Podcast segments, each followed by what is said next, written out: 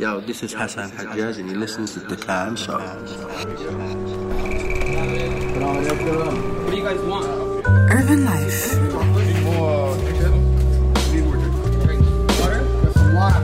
Neighborhood banter. Pull up a seat and pass the time.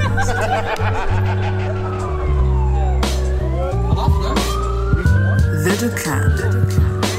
Hosted by OT, Toofless, and Irshad. You're, known as a, as a contemporary artist, um, and they called you the, the Andy Warhol of Marrakesh. Yeah.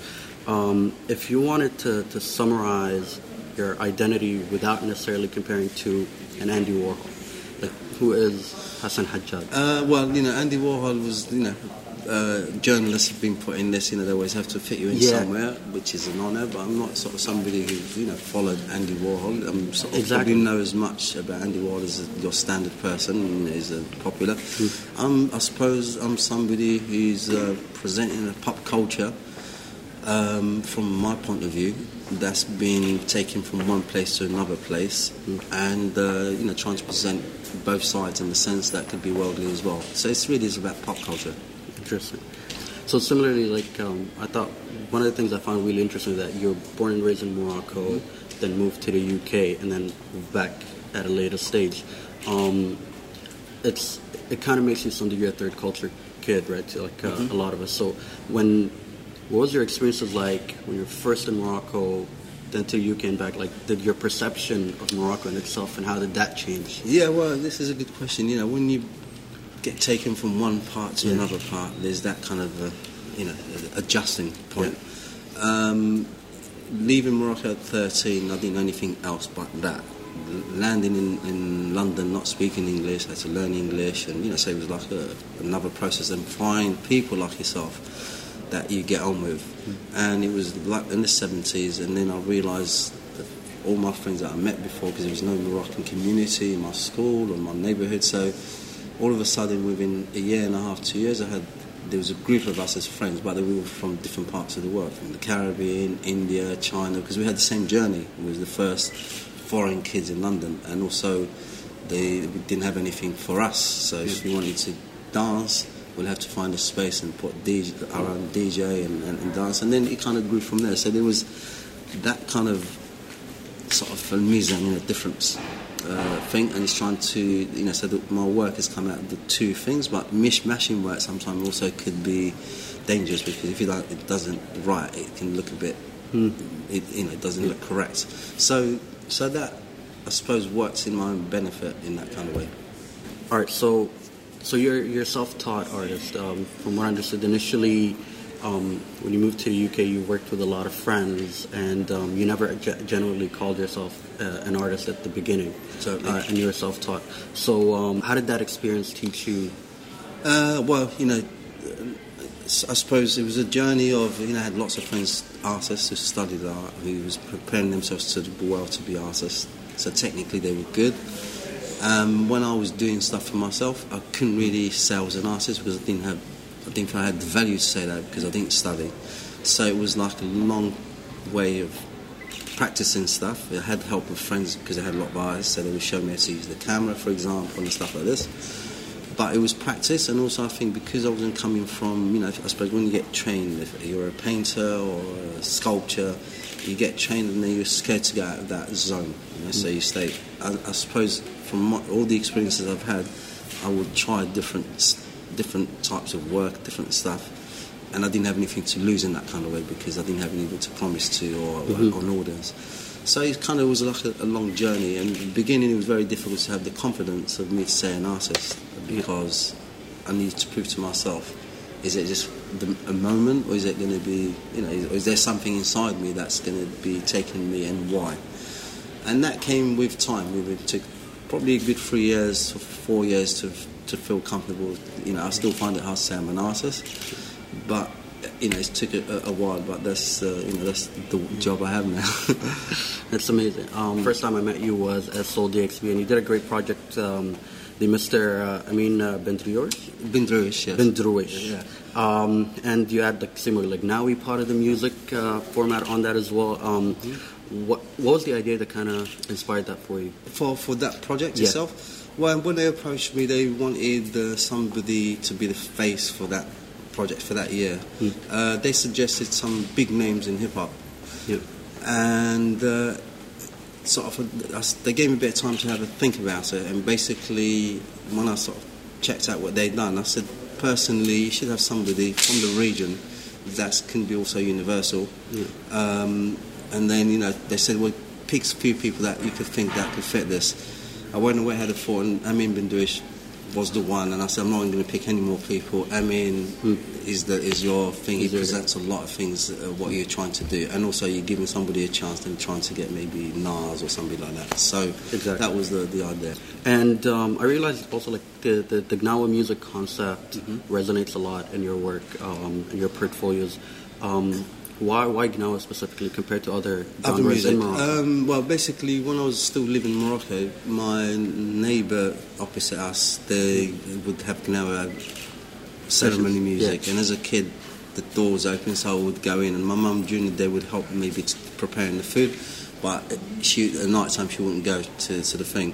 So I think that kind of stayed with me, and then later on when I was in London, as I was getting to other music, I started practicing capoeira music. Okay. And then with sort of, it, it made sense because it's something that's really deep. It's from from the Yeah, people, the tribal from, from the yeah. Tribe, and basically the Gnawa music sort of just touches me, and it's uh, it's a root of lots of other music. Yeah, um, so it's basically that. It's come from that. You're working on a Gnawa project, right? So it's been like 15 years or so. Yeah, so there's two. Those I've been shooting probably since about '99, uh, and I'm still shooting. I just shot last week another master. So it's a it's a very personal uh, um, project. But within this project, as I'm doing, I'm real- li- realizing lots of other layers with it. It's to do coming from slavery. It's coming from religion. It's coming from ceremony music. Uh, healing, so it's not just pretty pictures. So for this, I'm trying to work with a a friend of mine, to do the text. So for me, the text has to be really important. Um, I'm doing a show, hopefully in May, with 10 old masters with 10 photographs. Uh, just as a, t- a test, but this is something I'm not too sure I'm going to show it, but this is something in the future I will show the rest of the other work. can't wait to see that.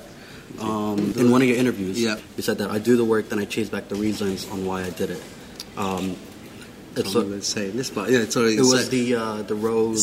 so, Um, so I was doing the work and what? Sorry, Um, so you said that you know you you create a piece Yeah. and then you try to find certain relevances. So for example, the usage of of the uh, packaging to the exactly. the- So the yeah. package installations, of how it relates. Yeah, so sometimes Yeah. I try to do certain work. For example, growing up in London, you say, you know, the, the guys will say, look at that chick, Yeah. or that, that man is beefy. Yeah. So what I've done, some of the images, I would put chicken cans around the girls and beef cans, Uh-huh. not the spam, beef cans around the man.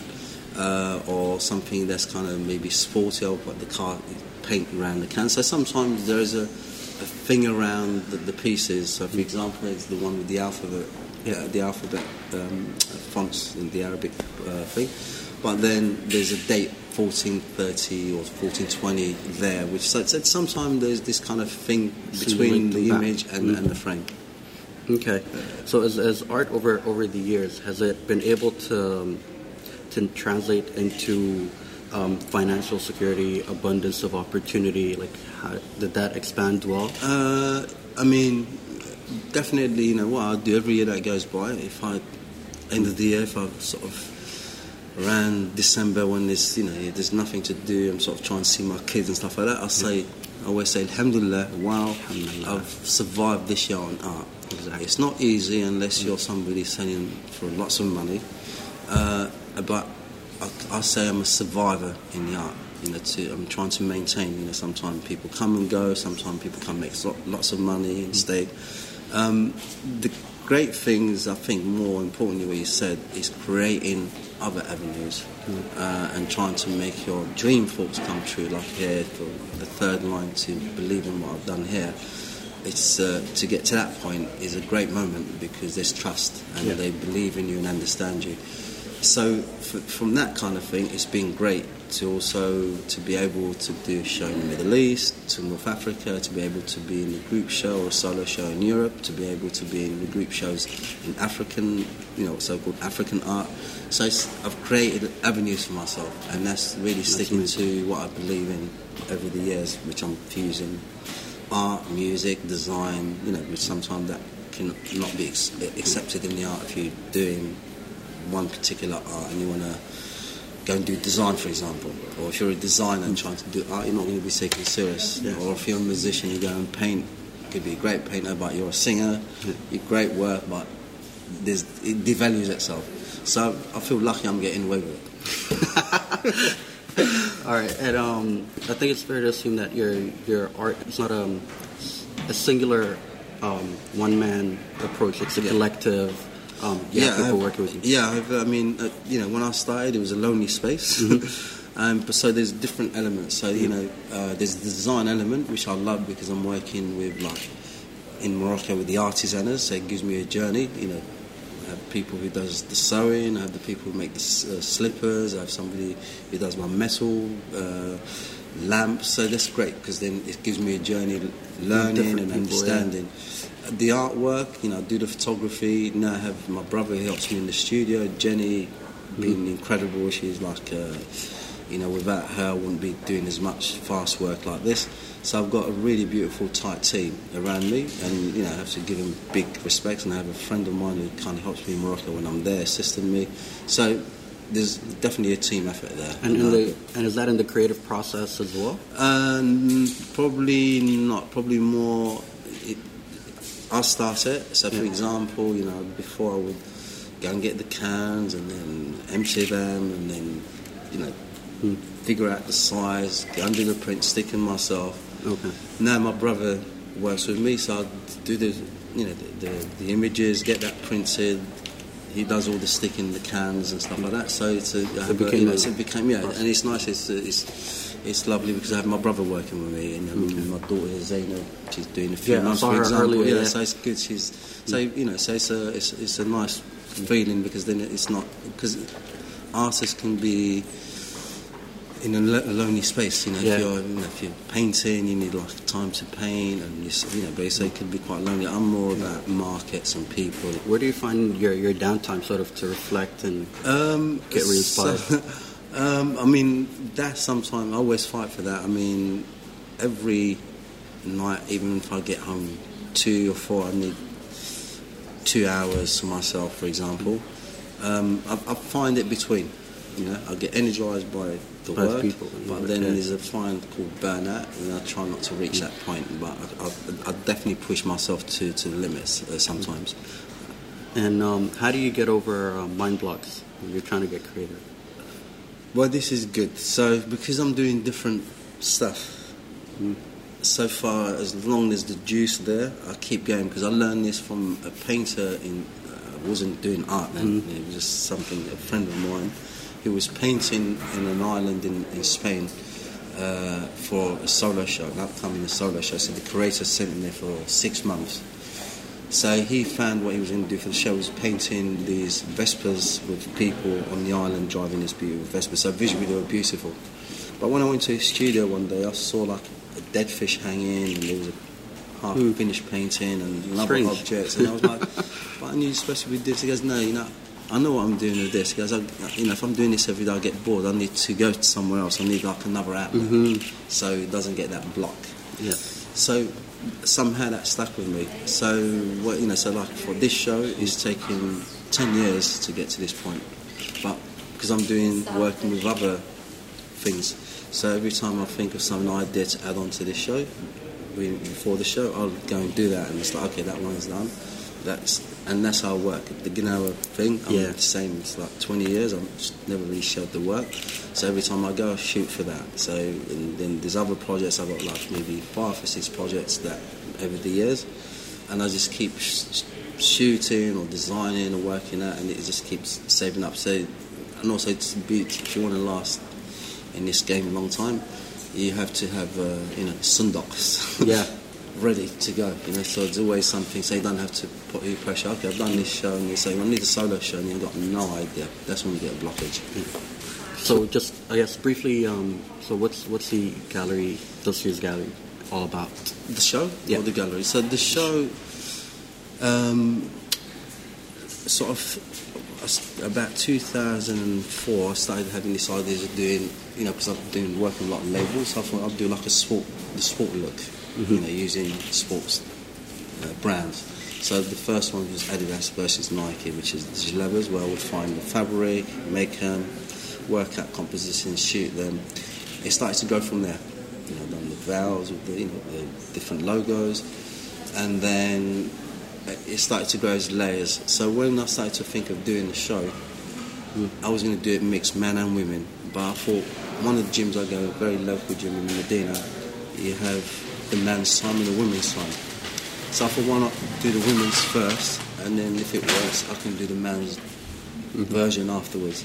So it started with this, and also I'm playing on two different things. In you know, as you know, in our country, if you go to like my Yeah. cousins when you go to the beach, they're not wearing bikini. No. They would wear the, you know, the Yep, leggings, exactly, you know, the yeah. thing, the big thing with the hijab, and they're swimming. Yeah. All right, so when my friends have come to me to stay with me, they found it funny, Hmm. you know, from Europe. So I knew that's kind of there's that kind of thing. I'll go jogging sometime in Marrakesh and you could see like a 60 year old woman with a jalaba, with the hijab, like a pair of Nikes, jogging, stretching, you know, doing this kind of thing.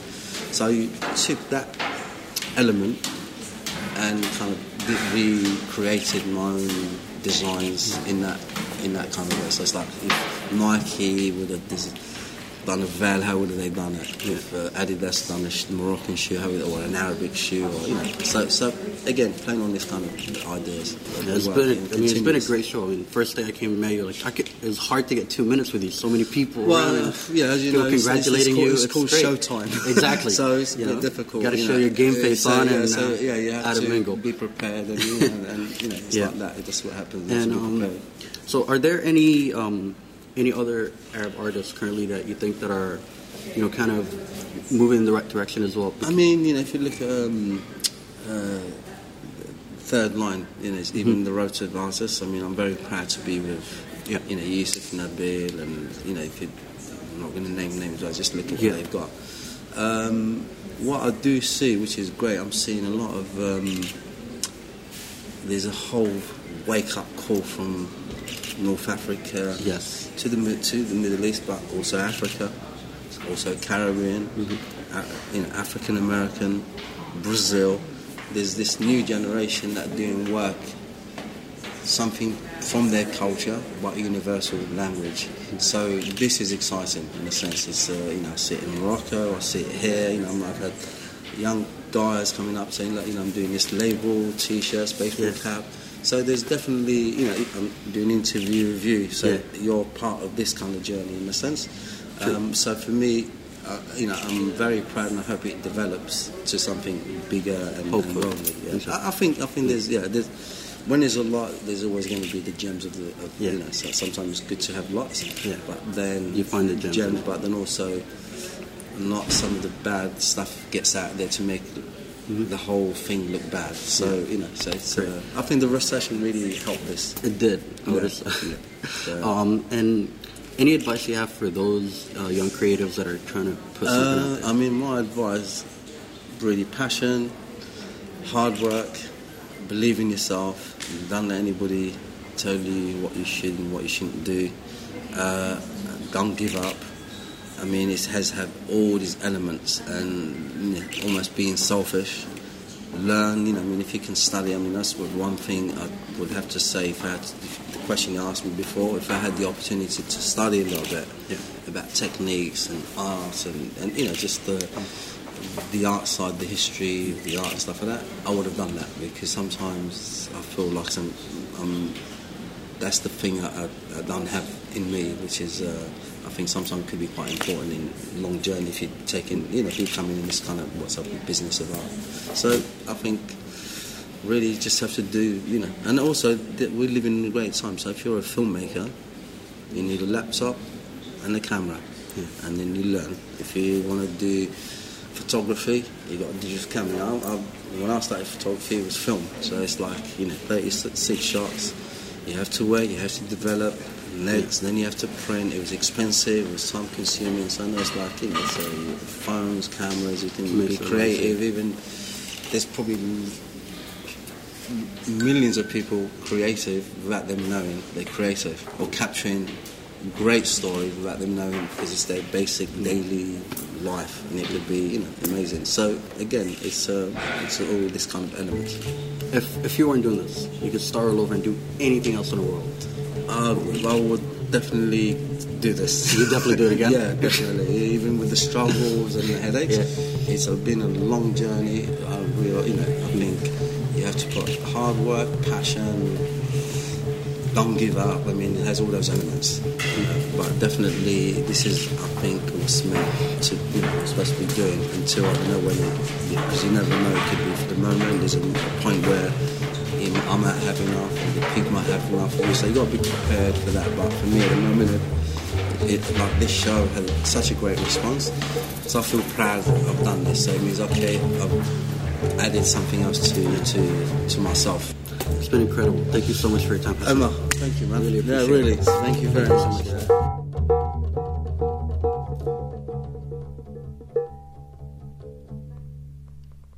So much. Sudan!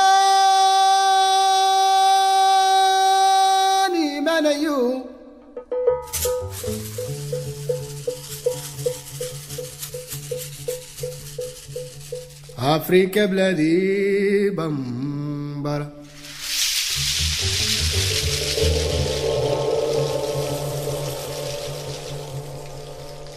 فلاني من أيوب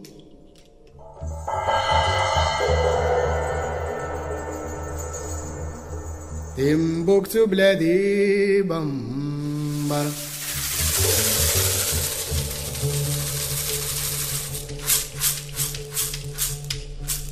الله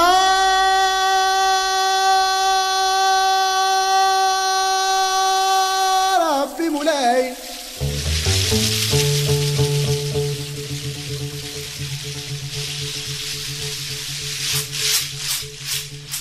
تمبكتو بلادي